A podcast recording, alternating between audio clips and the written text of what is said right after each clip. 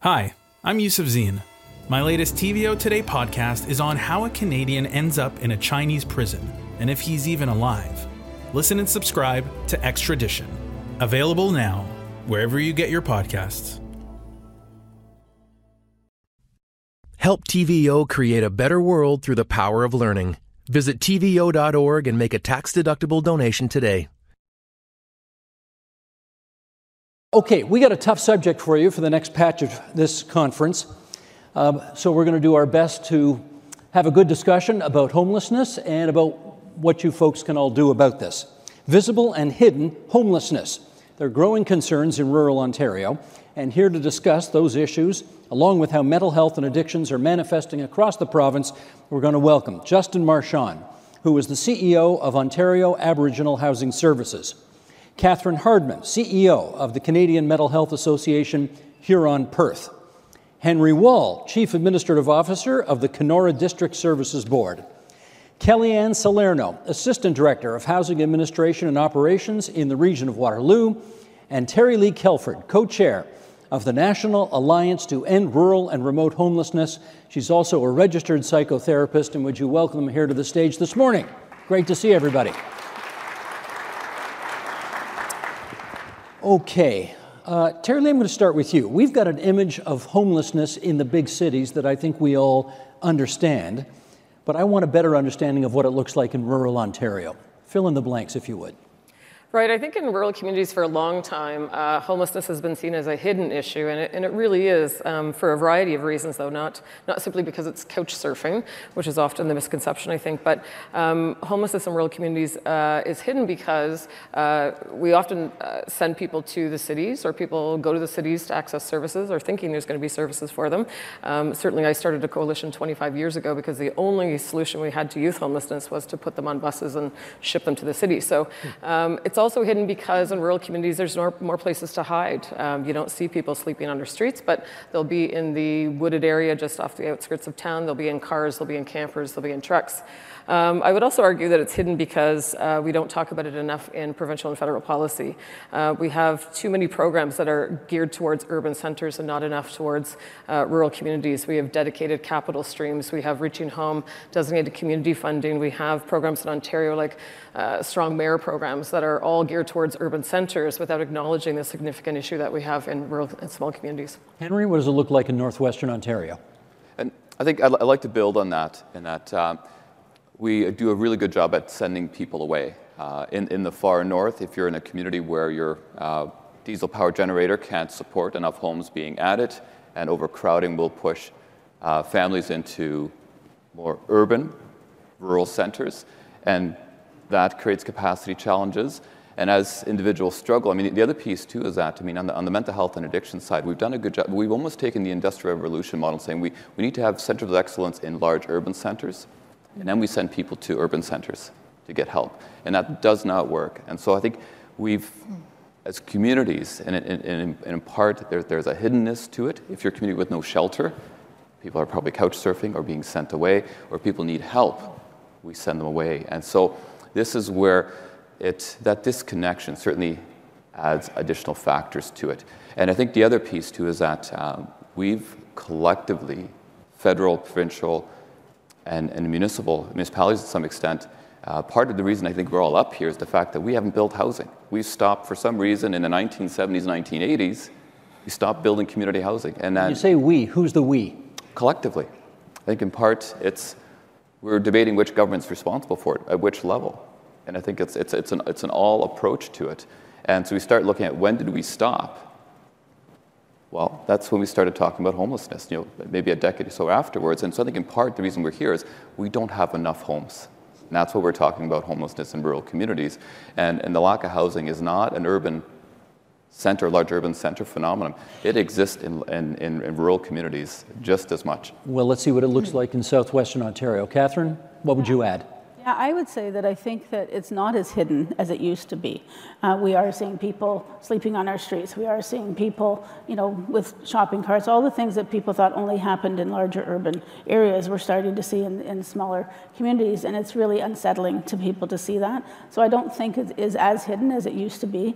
Um, you know, we have people sleeping in, you know, bank vestibules, and certainly they're still in the wooded areas and, and such. But I certainly agree that the resources have not gone to the rural areas in the same way that they have uh, to the urban, the larger urban areas. And of course, mental health and addictions is my specialty, and so I agree with you 100%. Like we're not, we do need more.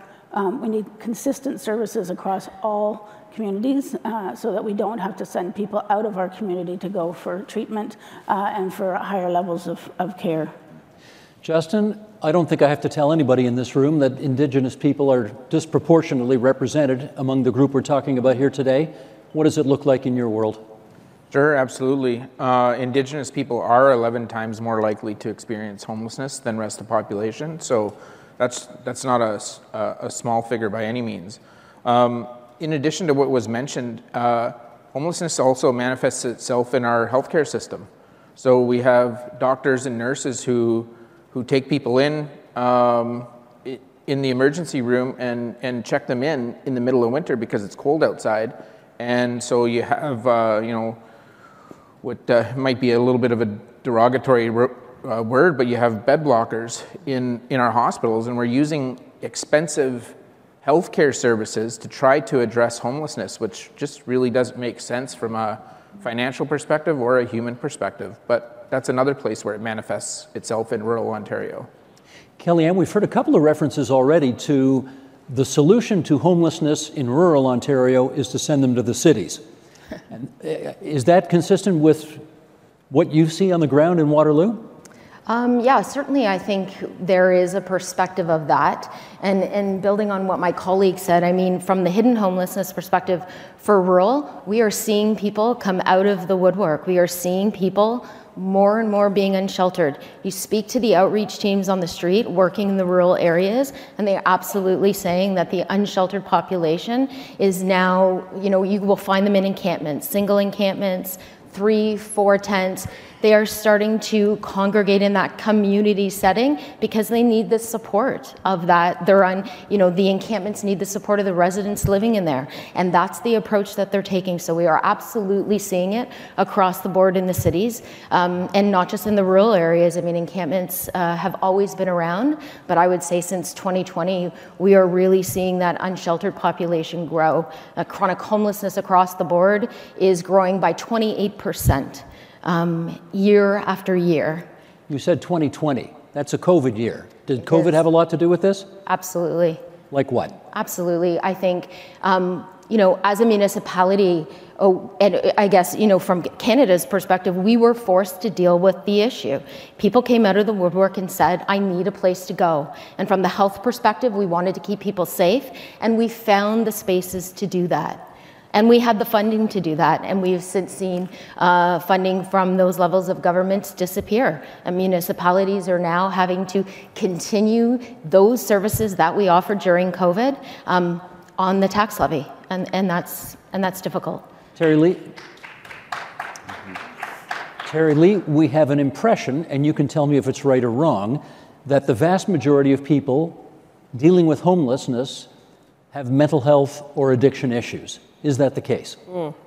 Uh, well, I work with youth, and uh, I'll wear my psychotherapy hat as well. And when I get asked when I speak publicly uh, about uh, mental health and addiction specifically, um, you know, how many youth would uh, have addictions and would that cause them to become homeless? And often my answer is a lot of the young people we work with, we support about 70 or 80. If I wear my other hat as being chair of a nonprofit in Lanark County that supports youth, um, vast majority of them would not qualify for an addictions. Um, but if uh, we leave them homeless, they're going to be at higher risk of addictions. And so, again, if we want to go upstream, if we want to work on prevention issues, then we need to get people fast and we need to get them housed and we need to prevent um, ongoing uh, traumas that people experience while homeless, uh, risks of addictions. Um, so I would argue that yes, there is a mental health component and an addictions issue that's associated with homelessness. But again, if we want to prevent homelessness, then you know, we're also going to prevent a lot of mental health. Henry, how about for you? How much of this is a story of, at the end of the day about mental health and addiction issues? Um, I, think in part, and we were starting to use homelessness, addictions, and mental health almost like they're all the same term. And I think that that is actually a great error we're doing. Um, I think in terms of if we're serious about addressing homelessness, we, we need to be specific. If, if you're a youth in an overcrowded home and your family's worried that child and family services are going to get involved, that stress will lead to mental health challenges. Um, if you don't know where the next meal is going to come from, that's going to manifest itself. And so I think in part, it's yes, there's, there's an element to addiction and homelessness that's, ca- that's causing the loss of housing or the inability to attain housing. But I think quite often what we're seeing, it's actually the lack of having a home that is now driving uh, somebody getting now entering into an addiction. Uh, being in a state of hopelessness for young people is a sure way to either end, end up with struggling with addictions and, and with mental health. And so I think this is where, in terms of the topic of homelessness, we need to be quite specific. And, uh, and so I think that's, that's what I'd like to add to that. Okay. Catherine, everybody understands homelessness when they see a tent city in the middle of a mm-hmm. downtown. Right. But we are now hearing more about something called hidden homelessness. Yes. Could you tell us what that is? So I would say that's uh, when we have people like women in women's shelters. Uh, we have people, uh, we uh, house people in hotels that are homeless. Uh, we have people in transitional housing, so they're still homeless. They're not housed. They don't have a home of their own. Um, and so people, people think because they have a roof over their head that they, they, they're housed and they're not homeless. Um, so I think our numbers get very skewed because of that, because people think people are housed. But um, there's lots of ways that they're homeless. So they're couch surfing, as has already been mentioned, uh, staying with friends or family, but they don't actually have a home of their own. Leanne, hidden homelessness, what does it look like in your neck of the woods? Um, in 2021, we did our last point in time count for the region of Waterloo, and we were looking at over 1,100 people experiencing homelessness. And of those 1,100 people, approximately 350 were living um, with hidden homelessness. And so another 450 were living unsheltered on the street in encampments. So definitely the region of Waterloo is experiencing the same challenges as my colleagues are. Um, and affordability is hard for everybody. So in terms of a, you know, a family breakdown, if we're, if family or friends are taking in people that have, you know, fell on hard times, uh, lost their job, can't afford their rent, it's hard for those families and friends too to support the people that they're trying to support as well. So we are seeing it um, all over the place, and people are turning to the street because they have no other choices lack of affordability, lack of units and stock. Um, it is the challenges that we're seeing in Waterloo. So, Terrilee, if you're couch surfing and then you have one of those awkward conversations that Kelly-Anne just referred to where somebody says, okay, that's it. Time's up, you got to go, what happens then? Well, again, I think to, to build on my earlier response, um, you know, again, lots of rural, I'd like to think that our rural communities are not sending people to cities any longer, but that's still happening. I think people are concerned about people sleeping outside, so they say you can't stay here, you got to go. So certainly that migration piece to urban centers is something that's reflected in federal counts across the country as well. So, um, so in our community of Lanark County, if I speak just there, we're now starting to see encampments, and I think I'm hearing that right across the board, across the country. We're starting to see uh, encampments developing in small communities of four, five, six thousand people. So um, sleeping outside is not new to, to rural communities. Um, again, our, our nonprofit in Lanark County started uh, because a gentleman died of exposure outside in the town of Perth about 15 years ago. So this is not a new issue. Sleeping outside is not a new issue. You just don't see it the same way. Not a new issue, but Justin, I wonder if there's something different about homelessness or hidden homelessness, particularly among Indigenous people, post COVID. Is it different over the last few years? I think it's a little bit different in that uh, it's become more of a mainstream issue right now. Um, uh, our communities have always, um, really since uh, since contact started to have to deal with homelessness, and it's not that uh, misery loves company or that, uh, but it's you know we're unfortunately, fortunately talking about this right now. Um, we've been talking about this for for decades, and um, it's finally getting the, the attention that it deserves. Uh, I'll give an example in, uh, in uh, the community where I live in Sault Ste. Marie or Bawating. Um, we went from, uh, from the mainstream service manager doing a, a pit count um, solely within their own organization Uh, and you know there was a count of about a, a call it a call it 100 people for round numbers that were experiencing homelessness. We asked to be included in that point in time count the next time around, and uh, lo and behold, uh, that number almost doubled, and that's the official counted number. There was never there was always more than 100 people experiencing homelessness. There's still probably more than 200. But when you include Indigenous communities, Indigenous service organizations in your delivery, you're more apt to get a truer picture of what's actually going on in your community. Henry, what about it? Post COVID, does it look different now? It does to, to an extent. Um, now, in, in, part, so I'm, I'm, from the district of Kenora, so homelessness hasn't been, been new. It's been around for, for many generations. And, um, and I would say what, during COVID, what did change is that as services were putting control measures in place in response to the pandemic. And um, I, I, wonder if I can answer it this way, because in part, um, the, the jails, municipal jails, the Kenora jail, uh, the emergency departments have been part of our housing continuum in the north for a very long time. Mm-hmm. And, um, and so I think what happened during COVID is as those changes, as organizations were making changes, we saw an increased number of people being displaced into, onto the streets. And so that really intensified um, uh, the challenge. It also created opportunities to work in partnership, forced partnerships to actually address it. And um, so I would say, in terms of it's intensified because we're still trying to recover. As the health system is struggling, that means there's even less services in our rural communities. There were, we had healing deserts, if I can use that terminology, uh, beforehand. It's even worse now. And so I think that's in part we're finding we're building more homes, but a housing first strategy is not a housing only strategy. And I think that's where it's quite, getting quite difficult post, uh, post COVID. Kelly-Anne, you look like you wanted to jump in there. Yeah, I wanted to build on what my colleagues were saying. I mean, certainly from the chronic homelessness perspectives in Waterloo region, 12% um, are identifying as Indigenous. And in our population, only 2% are Indigenous communities. Disproportionately, I mean, those are alarming. And when you talk about some of the solutions for um, in our Indigenous partners and our communities and equity seeking and deserving groups, you need purpose built for those communities. Uh, we uh, partnered with KW Urban Native Wigwam Project in the region of Waterloo for a 24 bed transitional uh, shelter. Amazing, operated by KW Urban Native they designed the program. It wasn't about the region saying to them, this is what this standard should look like. It isn't one size fits all. If we are going to solve this problem, it needs to be specific for communities. And one of the things we talk about in Waterloo, we started was the plan to end chronic homelessness. So, in community, for community, by community. Um, we need to, list, to listen to the lived experts and lived expertise to tell us what they need to help us solve this problem. And so, just building on some of those pieces.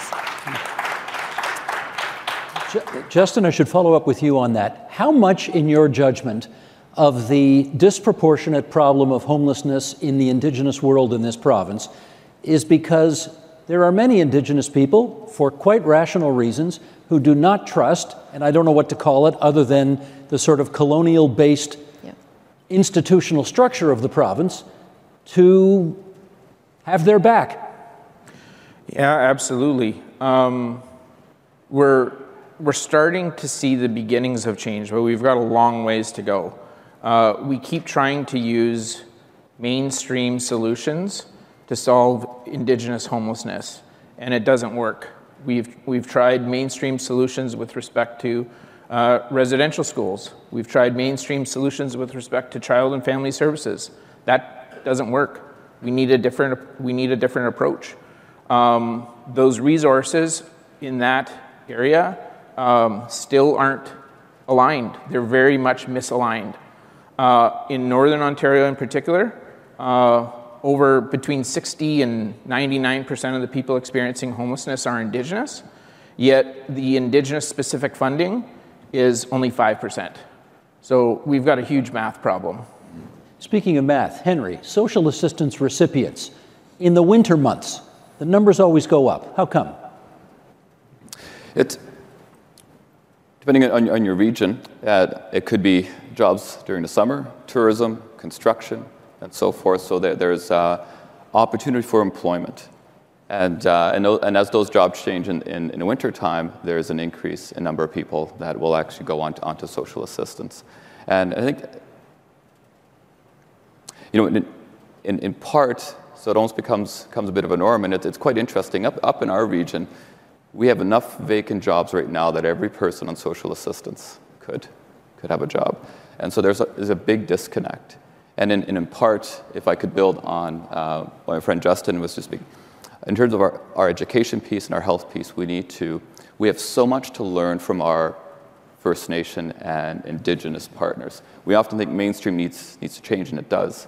Uh, we're finding through the work that we're doing with all, through the All Nations Health Partners, mainstream programs should actually learn and listen and implement from our Indigenous communities in terms of what actually works.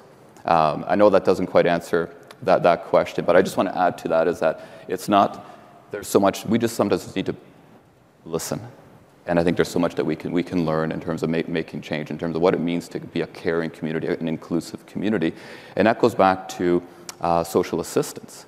I think through that, um, you know, the conversation we're having around addiction and homelessness now, it makes employers nervous in local communities to actually hire somebody who might be on social assistance or struggling with homelessness. Mm-hmm. I think that's where we're seeing and also an increase is that we need to bridge, help break some of those misunderstandings and barriers in terms of the support so that local employers don't feel adverse of hiring individuals who might be on social assistance. Okay, Terrilee, I suspect the people in this room know all too well what many of the issues are around getting supportive housing built, but let's make a bit of a checklist anyway, mm. because I keep hearing that if we could only get more supportive housing built, so much of this problem would go away. Maybe all this problem would go away. We'll talk about Finland in a second, where they made a decision to make this problem go away. Why is it not happening here? I think there's a reluctance. Um, Ontario is one of the only provinces in the country where the housing portfolio, the province offloaded the housing portfolio to municipalities. And I think uh, municipalities, it's a daunting task to operate um, housing and to build more of it. Um, and so that's where your nonprofit partners come in, and there needs to be more partnerships there, I think, between nonprofits and, and the provincial and federal governments um, to empower folks to build um, social housing. And I, I also get concerned, along with my colleagues, that when we see provincial and federal programs roll out without talking about home homelessness enough. The word homelessness needs to be in programs and policies because um, my concern as an advocate is that we're going to resolve affordable housing without resolving homelessness. Um, again, for 25 years, we've had homelessness in this country and we allowed it to exist. This is not a new issue. This has been slowly building for 30 or 40 years in this country, and, and a lot of people, all of us, um, sat back and watched it grow, and now we, we now we say it's a crisis um, to the point where we can't build housing fast enough. In fact, we're losing more affordable housing than we're building right now, no matter how much money we put into it. So, um, for all of those reasons, I think it's hard not to get discouraged right now, but we have to keep pushing forward. And I just want to touch on social assistance rates. We need an equal uh, and passionate um, plea to increase social assistance rates in this country. Um, it's kind of like building more food banks to address food insecurity when we should be increasing people's income so they can afford to shop just like the rest of us. Okay, let, um, let me. I think everybody in this room remembers when the Progressive Conservative government in the 1990s decided to reduce social assistance rates by 21%, and we have seen since then several governments none of whom have chosen to put the rate back up to where it was. Yep. So I appreciate that you think that that's a solution, but so far, no government of any stripe has restored the funding to what it was. What does that say? Uh, I, well, I think we're, we're all guilty. All parties are guilty. All parties are guilty over the last 40 years of allowing housing to become a crisis. And so, um, and us as individuals as well. Um, so I think, you know, when it comes to social assistance, uh, you know, I, let me wear my child welfare hat. I worked in the child welfare system for a long time, and I used to always say that um, systems make terrible families. And the same would apply to housing and, and, um, and food banks, again, if we want to talk about those programs. We're building this huge, massive machine to serve a social issue, and really we should be increasing people's income, people's access to jobs, and, uh, and housing is a human right. Um, so uh, I'm not sure what that reluctance is, but we need to get over it. Catherine, I presume a, a huge part mm-hmm. of the solution to the problems that you deal with would be the creation of more supportive style housing. Absolutely. Why isn't it getting done? I, well, I think it's the, the will of you know the governments to fund that because you know we're talking about building affordable housing and absolutely that's needed, but we need the supports to those housing because people need that support to transition from homelessness often, and particularly if there are mental health and addiction issues. And I do want to say, not everyone that's homeless has a mental health and or an addiction issue. Many do, um, and I, I agree completely with Henry when he says homelessness creates mental health issues and addiction issues. Um, sorry, I've gone off. But I think that um, we need to, and we need all levels of support. The reality is, we need, some people need 24 7 support, um, and it's expensive. And I think it's just the will to put the money where it needs to be. In fact, Justin, I've heard you say in the past that homelessness is a choice. It is a policy choice that successive governments have made. What do you mean by that? It absolutely is a choice. In uh, 1991, the federal government decided to get out of the business of, of housing, uh, of deeply affordable housing. And right now, um, don't, take, don't take our word for it, but you even have uh, the Scotiabank calling out Canada to saying that uh, we're at the bottom of the G7 in terms of what we invest in social housing. And Scotiabank is actually calling on the federal government to double the number of social housing units in this, in this country just to get to the G7 average. They're calling on Canada to double the number of social housing units from 220,000 to 440,000. Again, another math problem. Also at the federal level, uh, we saw at the start of the National Housing Strategy, CMHC said we're short two and a half million homes. Now, by 2030, they're projecting that we're actually going to be short close to 4 million homes in Canada. We've got some serious math problems that if we want to, without making a, a, a judgment on our immigration policy, but if we're going to welcome uh, or increase our population by a million uh, people per year in this country, we need to be build, building more than 200,000 homes. That's currently what the market's building. We need to build close to 500,000 homes. So the federal government has to, has to align their immigration and their housing policy. They also have to uh, this, this sounds so um, not very, uh, it, this doesn't sound good, but it, it shouldn't make any of us proud that we're at the bottom of the G7 with respect to deeply affordable housing. And Scotiabank's just calling on Canada to be average. Like, since when do we live in a country that we're proud to be average? like, we should set much higher goals than that. And so, yeah, we, we need that federal policy uh, changes, absolutely. Let's get reaction from Henry, then Kelly-Anne. Yeah, and I think everybody in this room is going to appreciate it. I mean, uh, folks in this room are tasked with having official plans with community safety well-being plans, and I think those things are all really good. Those are it's appropriate to be done at a local level. We have, I think, on the housing piece, on homelessness piece, we have some things that just need to be top down. We need to have a government, federal government, that is actually interested in building homes. You don't think this one is? Well, we need to look at rural communities. We need to look at the rapid housing initiatives, the last three rounds, and see how much of that funding actually went to rural communities. I think that, I think the numbers will speak for themselves. Uh, and and I, I, keep saying, and this is, this is not, nothing against large urban centers, but we want to start addressing the housing crisis in large urban centers, start investing in rural communities. It's a, that simple. And I think also, um, there's only so much that municipalities can do but we do need to have a provincial and federal government that are actually interested in being true partners in addressing the housing crisis. And it cannot be done through the local tax base. Um, and because if it could be, we would have seen homes continue to be built since the 1990s. And when you start looking at almost every single community that's represented in this room, when the federal government got out of the housing business, that's when community housing development stopped. And so I think with that is we just need, I think on the other piece is policies need to be aligned. And that, right now, we're not seeing that. And I think until that is done, we're going to continue having us up here or other people talking about this challenge, but just the numbers will just get larger. Leanne. Um, I almost want to say, don't get me started on the social assistance rates. Um, but I started my career 33 years ago, and the social assistance rates look very similar to when I started. I mean, we are being comfortable keeping people in poverty. Social assistance rates and ODSP rates are keeping people in poverty, and that needs to change. Um, one of the pieces in terms of building supportive housing, I mean, everybody in this room knows that permanent and supportive housing is the answer, um, but it takes time to build that and it takes dollars.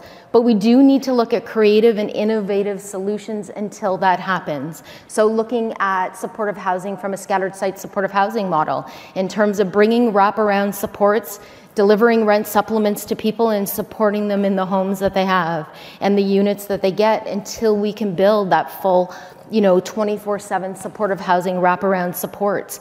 Um, creativity and innovation, something like we did at Erbs Road in the region of Waterloo, is part of the part of the reason why we should be looking at these solutions until we get to where we need to be. Well, okay, this is a nice segue to take us then to solutions and creative ideas that are under consideration. And since you've got the floor, let me start with you. Uh, your municipality gained a lot of attention over the last year on the issue of encampments yeah. and what to do about those. So, lay that out for us if you would. What was the problem? What did your region decide to do for a solution? Yeah, um, and something that I mean, I think we're all going through in terms of um, encampments. Uh, we see it a lot. We see some large encampments around the region of Waterloo, and from our municipal perspective, I mean, we are trying to support people in encampments the best that we can. From a municipal lens, the health and safety of people living in encampments obviously is um, is our first task. Uh, we have regional council has dedicated supports in term housing solutions tools in our toolbox to support people that are living in encampments with our unsheltered outreach teams and our support teams to ensure that people are connected with supports and services that we need.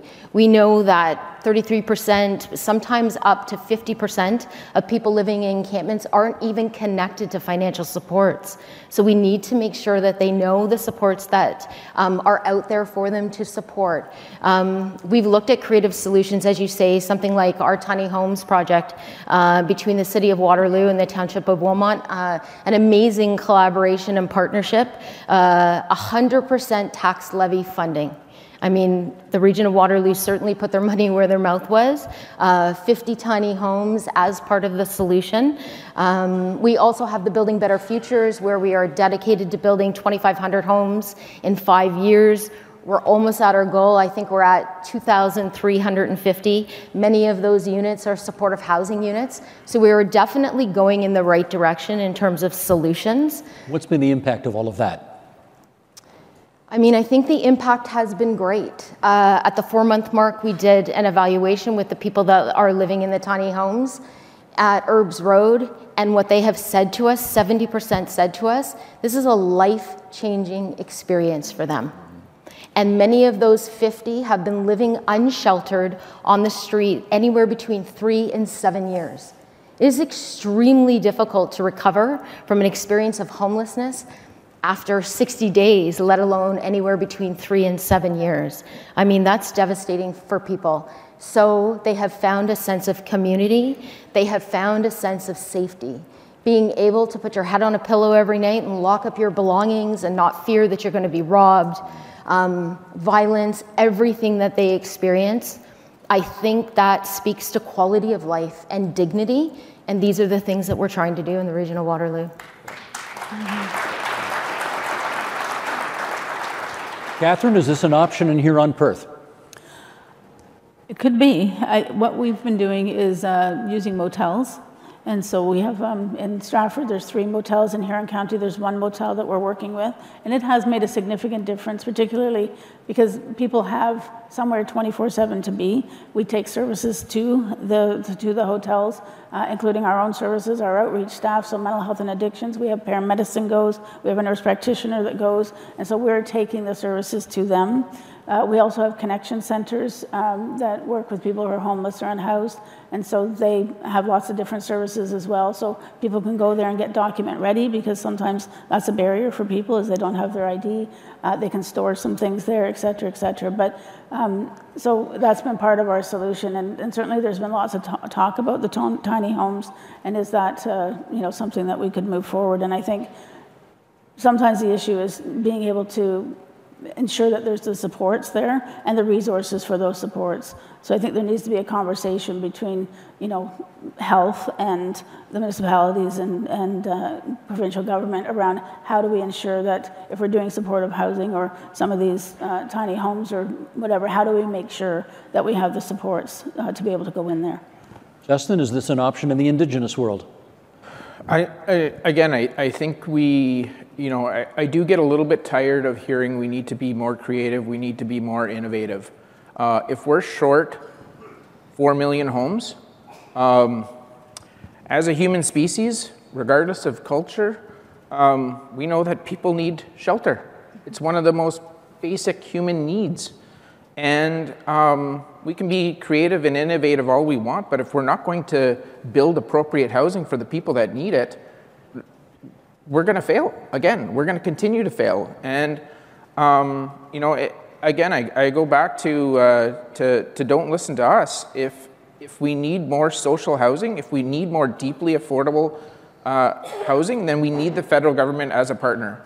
Under our Constitution, it's the federal government that has the most financial power. They have the ultimate taxation power and the ability to, uh, to, to issue the bonds that are going to be required to raise the financial resources that are needed. Except the Prime Minister reminded us not too long ago that housing is a provincial responsibility. That might not have come out the way he wanted it to, but that's what he said. Well, I mean, I think he needs to reread his history books. Um, absolutely. Um, but it is, it is, a, it is an absolute, the, the national housing strategy is an absolute abject failure. Uh, you cannot start out two and a half million homes short and call it a success if we're going to be 4 million homes short. We need the federal government's financial strength to address housing in a real way for people across every demographic. What do you say about this issue of tiny homes and whether or not, actually, speak to this angle of it? Is there stigma attached to living in a tiny home? Oh boy, could I talk about this for hours. um, I started talking about tiny homes uh, in Lanark County about six or seven years ago now, um, partially because I was looking into small housing and we were looking at developing a partnership with uh, Algonquin College because uh, we have a campus in Lanark County and we were going to have students build houses. Um, so small homes in general, tiny homes is kind of a term that's being used for anything right now that's, uh, that's small. But small housing is not a new concept. Tiny homes are not a new concept. Uh, Wartime Housing Limited built a million wartime strawberry box houses right across this country that have raised generations of people. Um, and so we really have gotten away from small houses into big houses with this mantra that bigger is better for housing. It's really not. Make sure we're all on the same page here. If you're talking about a small home or a tiny home, how many square feet are we talking? Well, the province of Ontario, I believe, has changed their building code to acknowledge uh, tiny homes as 400 square feet and less, um, and so so there's room for room for movement in there. I think a lot of the emergency tiny home programs that we're seeing are actually uh, sleep cabins, so they're less than 110 square feet, I believe, yep. um, and so they're not approved through uh, building code. That, and as long as they don't have plumbing in them, um, you can, uh, with planning approval, can get them approved pretty quickly. Um, small houses up to 400 square feet, however, have to be approved through building code, um, and so they're a little bit more complicated, and we're not seeing as many of those as I'd like to see, quite frankly. Um, I've spoken other countries at conferences uh, from a national level, and uh, folks in other countries are shocked by the sizes of our houses here in Canada. Um, they're monstrous compared to other countries. Um, and yet, you know, when I talk about tiny homes, uh, the NIMBYism around small houses is terrible. And we as voters um, own that uh, in the sense that this whole idea of putting a small house beside a big house is going to lower your property values. So, um, you know, I'd love to see the adoption of tiny houses. I think it's just a common sense model. I don't think it's a new model. Um, so we should get those on the ground. Henry, same question to you. Stigma attached to tiny homes? There, there is, and I think the, the terminology of, of, small homes that works. And what really works is when you have when you complete the continuum of housing. And I think that's in part where, um, and you know, I think for all the the negative that, that you've heard in terms of the challenges, I think, and part of the, the solutions to is what happens when um, communities start working together uh, as, as partners in, in the absence of, of other levels of government support. Like if I could use the community of Red Lake as an example, uh, we went from having a homelessness crisis to now being a functional zero community uh, by the Canadian Alliance to End Homelessness. And it wasn't any, any magic solution, it was a lot of hard work, uh, building a new shelter, building uh, small transitional homes. They could be almost classified as tiny homes, building supportive housing, right from the get go, partnering with our Indigenous partners to create affordable family homes. And I think the, the big piece in this, too, and this is around the stigma, is, and I, if I can be this blunt with, with all of you uh, in the audience, some, you need to start trying things. And for some solutions, you need to make sure your staff and your community partners that you have their back so that when NIMBYism kicks in, you're not going to be swayed by what's posted on social media. And I think that is in part where, you know, in, in Red Lake, uh, you know, mayor and council really stood fast in, in, in believing that this was the path forward, regardless of what the immediate pushback was. Can I ask you the follow up question? Yeah. So, when they went back to the polls to try to get reelected after they made that decision, what happened? You should ask Mayor Mota. He's, he's in the audience here. uh, it, it does work. And I think in part it's fear of the unknown and the stigma that attaches to it. And when you have a good, as part of a strategy, good neighborhood engagement strategy, I'm, I do not talk about your, the, the rezoning process where you have big public op- meetings and that. What you need to have is intimate neighbor to neighbor conversation. That's how you change minds, you change hearts. And I'm not saying you're going to get everybody on board, but in the community of Red Lake, that's how you go from having a homelessness crisis to having a functional zero uh, community. And I can tell you too, like uh, in another community, the city of Kenora, where, where council went as far as part of their official plans to exempt the DSAB from having to uh, go through rezoning processes. And what that did is it didn't become a free for all, but it, it actually, our energy can now be focused on solutions and not having defend what the solutions are. And so we just opened 20 small homes. I wouldn't call them quite tiny homes, but they're pretty darn close to it in the downtown. Um, we have fully occupied. Everybody has a job. The downtown did not go to hell in the handbasket, as so many people feared, and it's actually improved what I would argue now the aesthetics in the downtown, and there are now 20 people working in the downtown. So small homes are affordable, and it does work. I, I don't, somebody jump in on this one. We referenced Finland earlier. Yeah. And apparently, you know, Finland has reduced homelessness by 90%, is what we're told. Do you know how they did it? Uh, yeah, actually, I was reading, I was watching a conference that was happening in Ottawa just because I was really curious. I had heard a lot about it. Um, I don't know, it's like not comparing apples to oranges here. I mean, they own 70%, uh, Helsinki owns 70% of the land uh, in Finland. I think they over they have over 660,000 units of social and community housing, and um, 600,000 affordable units.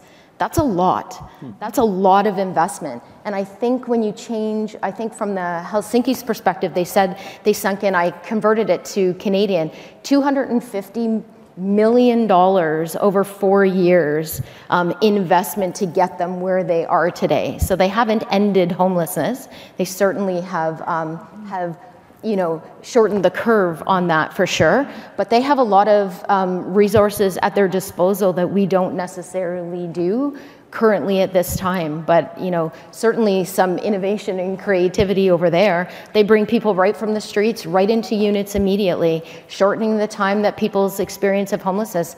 And that's where the trauma starts. The longer people are on the street and the longer people live in shelter, um, the more resources that you need to wrap around and support people from their experience of homelessness. Well, okay, Terrilee, let me push back on this a little bit, in as much as they're a relatively small country. Mm-hmm. We are a huge country.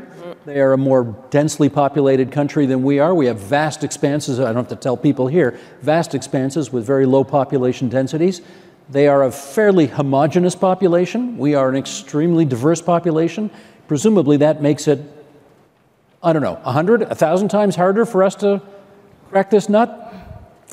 Yeah, but they, they adopt a policy like Housing First, which we can do in Canada and have done. There's some great examples of Housing First in this, in this country. Um, we just, the push and pull between the federal and provincial government often causes problems here because blaming each other back and forth for who owns what issue. But um, if we adopted Housing First widely in provincial and federal policy and committed the dollars to it, we could have the same impact here. Um, and I think, you know, the other thing that uh, Finland did as well, I just hosted a watch party for the folks that uh, mm-hmm. spoke in Ottawa. So um, the other thing that they did was they committed money money to housing as opposed to shelters.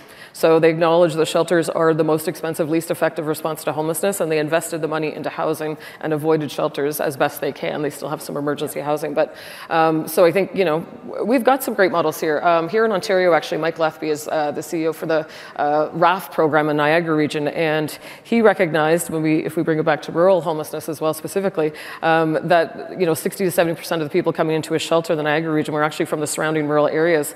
Um, he had a shelter that was up to 30 beds at one point point, and he decided that he was going to go out to the rural communities and provide services there. As a result of that, his shelter has now gone from 30 beds to six beds. Those because they don't need the rest. Housing first, supporting rural communities who are feeding shelters in the urban centers, um, addressing that migration issue works. So we've got tangible examples right here in this country, right here in this province. We just need to invest the dollars behind them to get it done. Justin. Yeah, I'll, I'll segue onto uh, onto that last comment. Um, poverty and homelessness is extremely expensive. It's very expensive for society. And depending on which report you look at, uh, the cost of one person being homeless, homeless per year is anywhere from 90 to over $150,000 per year. So, in terms of what Finland decided, they, they made the choice that this is not a very good use of, of resources to allow homelessness and poverty to continue. So, what we're going to do is yes, we have a housing first with supports philosophy, but what we're going to do is we're going to align the financial resources with the actual level of need. So, until those two come together and until politicians make the choice that, you know what, we are going to invest in the financial resources to match the need, we're going to continue to be up here. Mm-hmm. You know, I've never, maybe somebody could jump in on this. I've never understood hospital emergency rooms must be among the most expensive public services that the province of Ontario provides. Mm-hmm.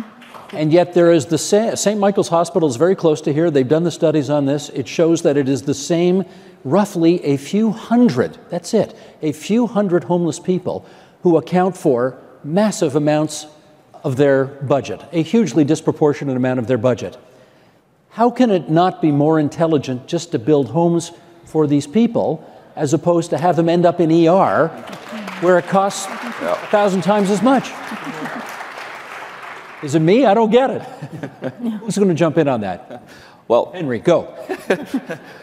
pro- we're probably the wrong audience to be asking that question, too. Might have to have a few other folks up here to say what gives. Yeah. Um, but you're right, and I think you know Justin through through our teams and in partnership uh, in Sioux Lookout demonstrated just that. What happens when 20 individuals who are chronically homeless are given a home uh, with culture appropriate supports and services, what happens to policing costs, what happens to um, emergency room visits, and, uh, and what happens to life expectancy. Mm. Um, and so through that, through that project, it was really for us, I mean, a, a no-brainer. We, we, we knew going in and we had to take quite a bit of risk going into it, but the payback's been tremendous. And so I think this is where there does need to be an alignment.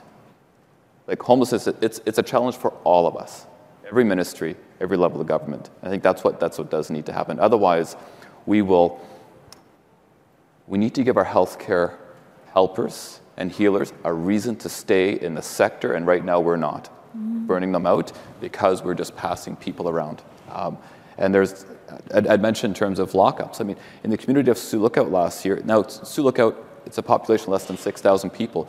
There were over 3,800 lockups in that community. So now we're wondering why we can't get police officers, why we can't get nurses. It's, we're, we're burning them out in a very, very expensive way. Okay. We are down to our last few minutes here, and what I'd like to do is just go down the line, give the people in this audience a reason for hope.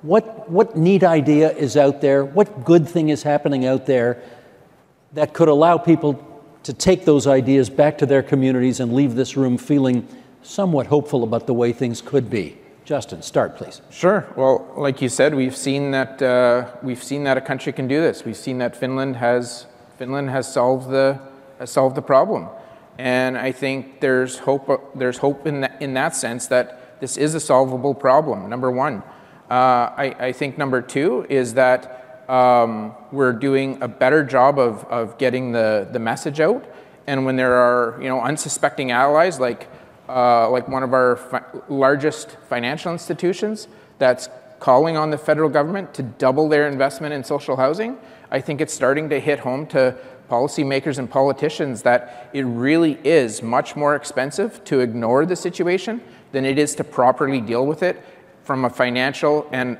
certainly from a human perspective. Catherine, to you. I agree with Justin. I think people are understanding the financial impact of not doing anything about it.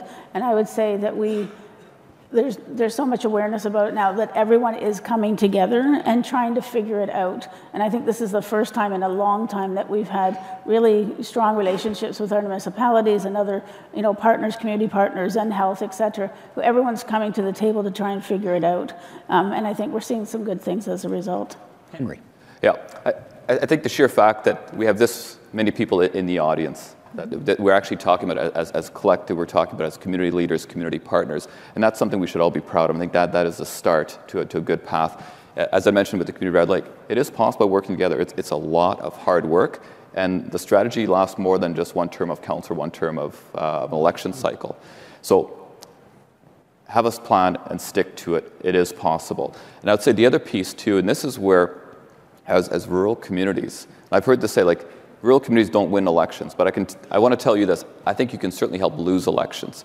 And I think it's, it's in part, we need to recognize that for all that you can do at a local level, you do need to have levels of government as partners. And we need to move away from lottery system granting systems. You, need, you, you have the ideas and the strategy, you just need the resources to, to make it happen. And I think that's in part where, and there are almost 400 of you. That's an incredible number. So I think taking this and, and, and, and speaking a little louder outside of this room, I think that's something I'm also hopeful for is that you're starting to unite, and that's how we're going to do it. I think that's how we're going to get governments back at the table to be partners, and we're going to end homelessness. Kelly-Anne. Um, probably, I think for me, the one word that comes is courage. I see municipalities and many people in this sector and in this room starting to look at the way that systems have been for hundreds of years and peeling that layer of that onion back to say, Maybe we shouldn't be doing things this way. Starting to address the gaps and starting to have the voices at the table that for so many years haven't been there. The voice of lived expertise and lived experts sitting at the table telling us and educating us around how we can better serve our communities. You know, for us on the plan to end chronic homelessness, the key to that is in community, by community, for community. We need to listen more, and I think from a hope and courage perspective, we certainly are doing that now. Really. Uh, when I created the National Alliance End Rural Homelessness with uh, Tim Richter with the Canadian Alliance End Homelessness about five, six years ago, I literally was still convincing elected officials that we had a problem in rural areas with homelessness. Um, and I find that has changed dramatically in the last few years. I think now there's an acceptance that rural homelessness is a serious issue that we need to address. So we need to leverage that will now. I think the will is there to address uh, housing and homelessness. Um, let me correct that. I think there's a will there to address housing. Now we need to build the will to address homelessness, which requires a commitment to housing first, and that requires money. So we need to turn this will into money. Most of the folks in this room say they don't have the money to do all the things they want. So where are the solutions there? Well, again, I think the, the whole argument around Finland and their commitment to recognize that it actually costs more money to leave people homeless. Mm-hmm. It's a common sense model. I mean, our math is way off right now. We're spending money on the least effective, worst responses to homelessness when we could actually be saving money by actually housing people and wrapping them in supports. So do it. So much good and smart advice here. I know this audience wants to join me in thanking this group for coming to Roma today and sharing their views with us. Thank you all very much. It was terrific. Thank you.